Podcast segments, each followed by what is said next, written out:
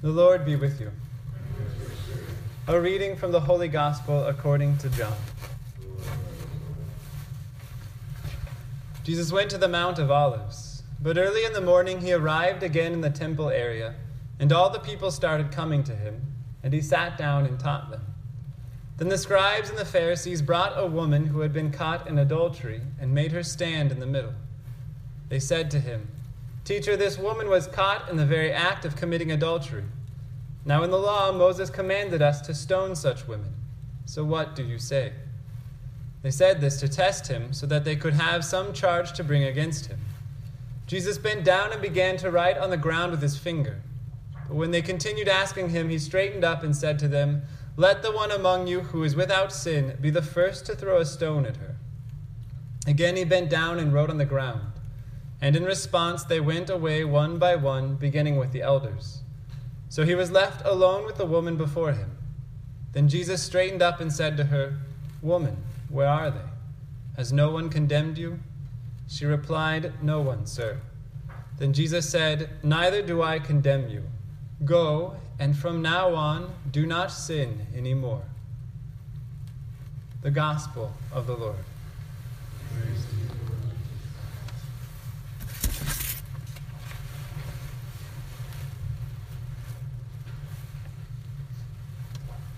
Woman, where are they? Has no one condemned you? She replied, No one, sir. Neither do I condemn you. Go, and from now on, do not sin any more. This gospel is perfect for an engaged encounter weekend. And indeed, all of us came here to this weekend on Friday with some degree of weight of sin on our souls, something that we brought here with us. Perhaps like and unlike the woman caught in adultery. The reality is, is that all of us have some degree of sin, of weight that we want to encounter the Lord with and allow His mercy to overwhelm us. Perhaps whatever that sin is, it's been either um, living with each other, some struggle with premarital sex, maybe it's a struggle with chastity, maybe it's a struggle with pornography, maybe it's been that you're not practicing your faith, not going to Mass on Sunday. Maybe your greatest struggle is you think that because of your sins, you deserve to be stoned to death. Whatever that struggle might be, whatever it is that's in the depth of your heart that you've encountered the Lord with this weekend, if you're truly sorry, then indeed hear our Lord Jesus Christ say to you, Neither do I condemn you. But it can't stop there because love demands change.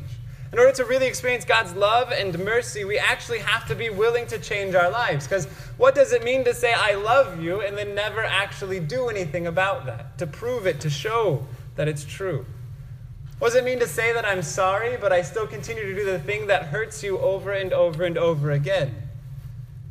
Our actions will speak louder than our words. We have to back up our words with what we do.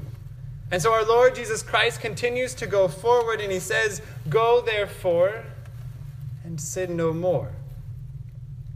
So perhaps there's something that you've learned about your faith this weekend. Maybe there's something you've learned about marriage that you didn't understand before, a deeper understanding of grace and mercy. Whatever it is, it's good. I'm glad you learned it. But if it's just knowledge, it's worthless and no good. Because just knowing something and not doing something with it doesn't actually change our lives. So you have an important moment at this very Mass. You have something to consider, you have a choice to make. You can just go back to life just like it was before Friday. Go back to life as it was, as if nothing changed, as if you didn't encounter Christ, as if nothing really matters. Or you can make the hard decision.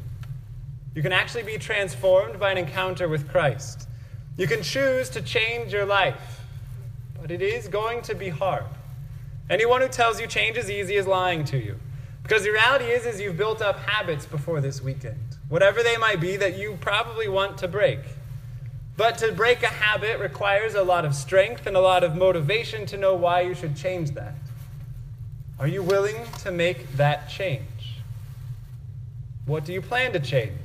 One of the biggest things that people go wrong after a retreat is they make no practical plan to actually change their life. Like, yeah, I want to be a better person. I want to be a better uh, friend or, or relative or whatever it might be. I want to be better for my spouse. That doesn't mean anything. What does it mean to be better? One, here I'll give you three ways that you can possibly make concrete changes in your life. What is your personal relationship with Christ like? Do you have one? Do you pray every day? Something as simple as three Hail Marys right before you go to bed and three Hail Marys right when you wake up. Tie it to something you do. Something I used to do is every time I got into my car, I said the O Come Holy Spirit prayer. Made sure that I couldn't remember otherwise, but if I tied it to something I did, I remembered every single day. Also, we've got a lot of Catholics here. Do you have a Bible?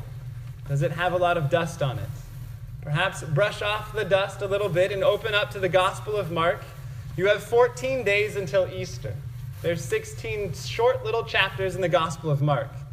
I guarantee you that if you read the Gospel of Mark between now and Easter, about a chapter a day, your Easter will be better, your life will be different. I have not yet met one person who has read those 16 chapters day after day and has not been changed. And I've offered that challenge to a lot of people from a lot of different walks of life. Second thing you could change do you pray as a couple? Even a daily Our, Father is good enough uh, for a start. Kneeling before a crucifix together at some point in your day, in your relationship, on a date, whatever it might be, going to Mass together, and maybe what's best is challenging each other to go to confession. Don't walk into the confessional together, but challenge each other to go with each other. And third, are you struggling with chastity? What will you change? Sleep in separate rooms, sleep in separate houses. Wherever and whenever you are most tempted, are you willing to admit that temptation, that near occasion to sin, and to live life differently? Because if you're not, essentially what you say by your actions is, I love you to your fiance, but not more than my pleasure. I love you, but not more than my own desires. I love you, but not your soul, because I'm willing to risk it for the sake of my selfishness. Now, of course, that's not what we say, that's not how we put it. We always put it under the idea of, no, it's because we love each other.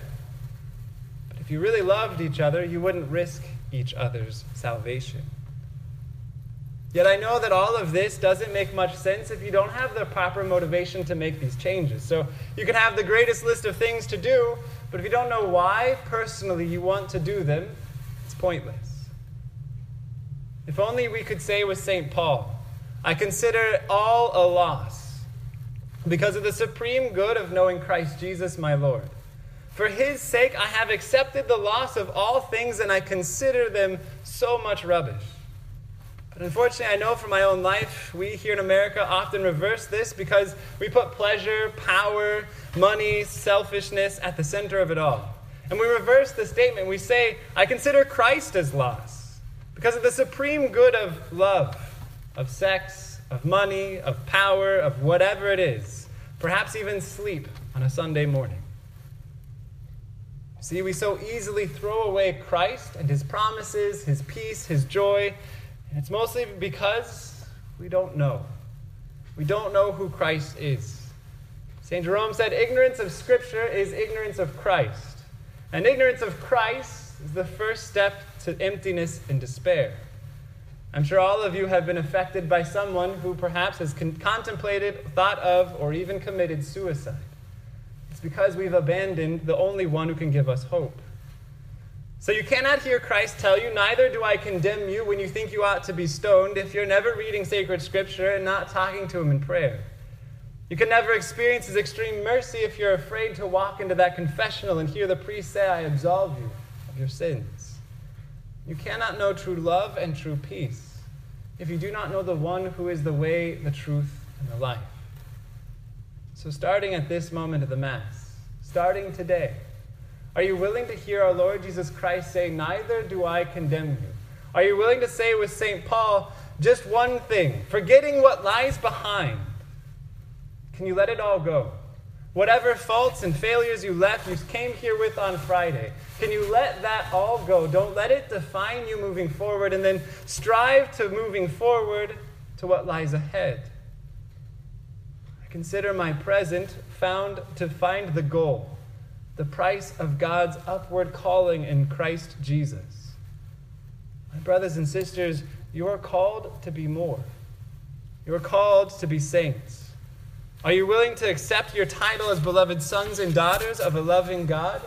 Are you willing to let Him lift you out of the squalor and the sin that you've lived in? Are you willing to let Him call you to be the saints you were made to be? Not starting tomorrow, not starting later today, but starting right now. Your Father is calling. How will you respond?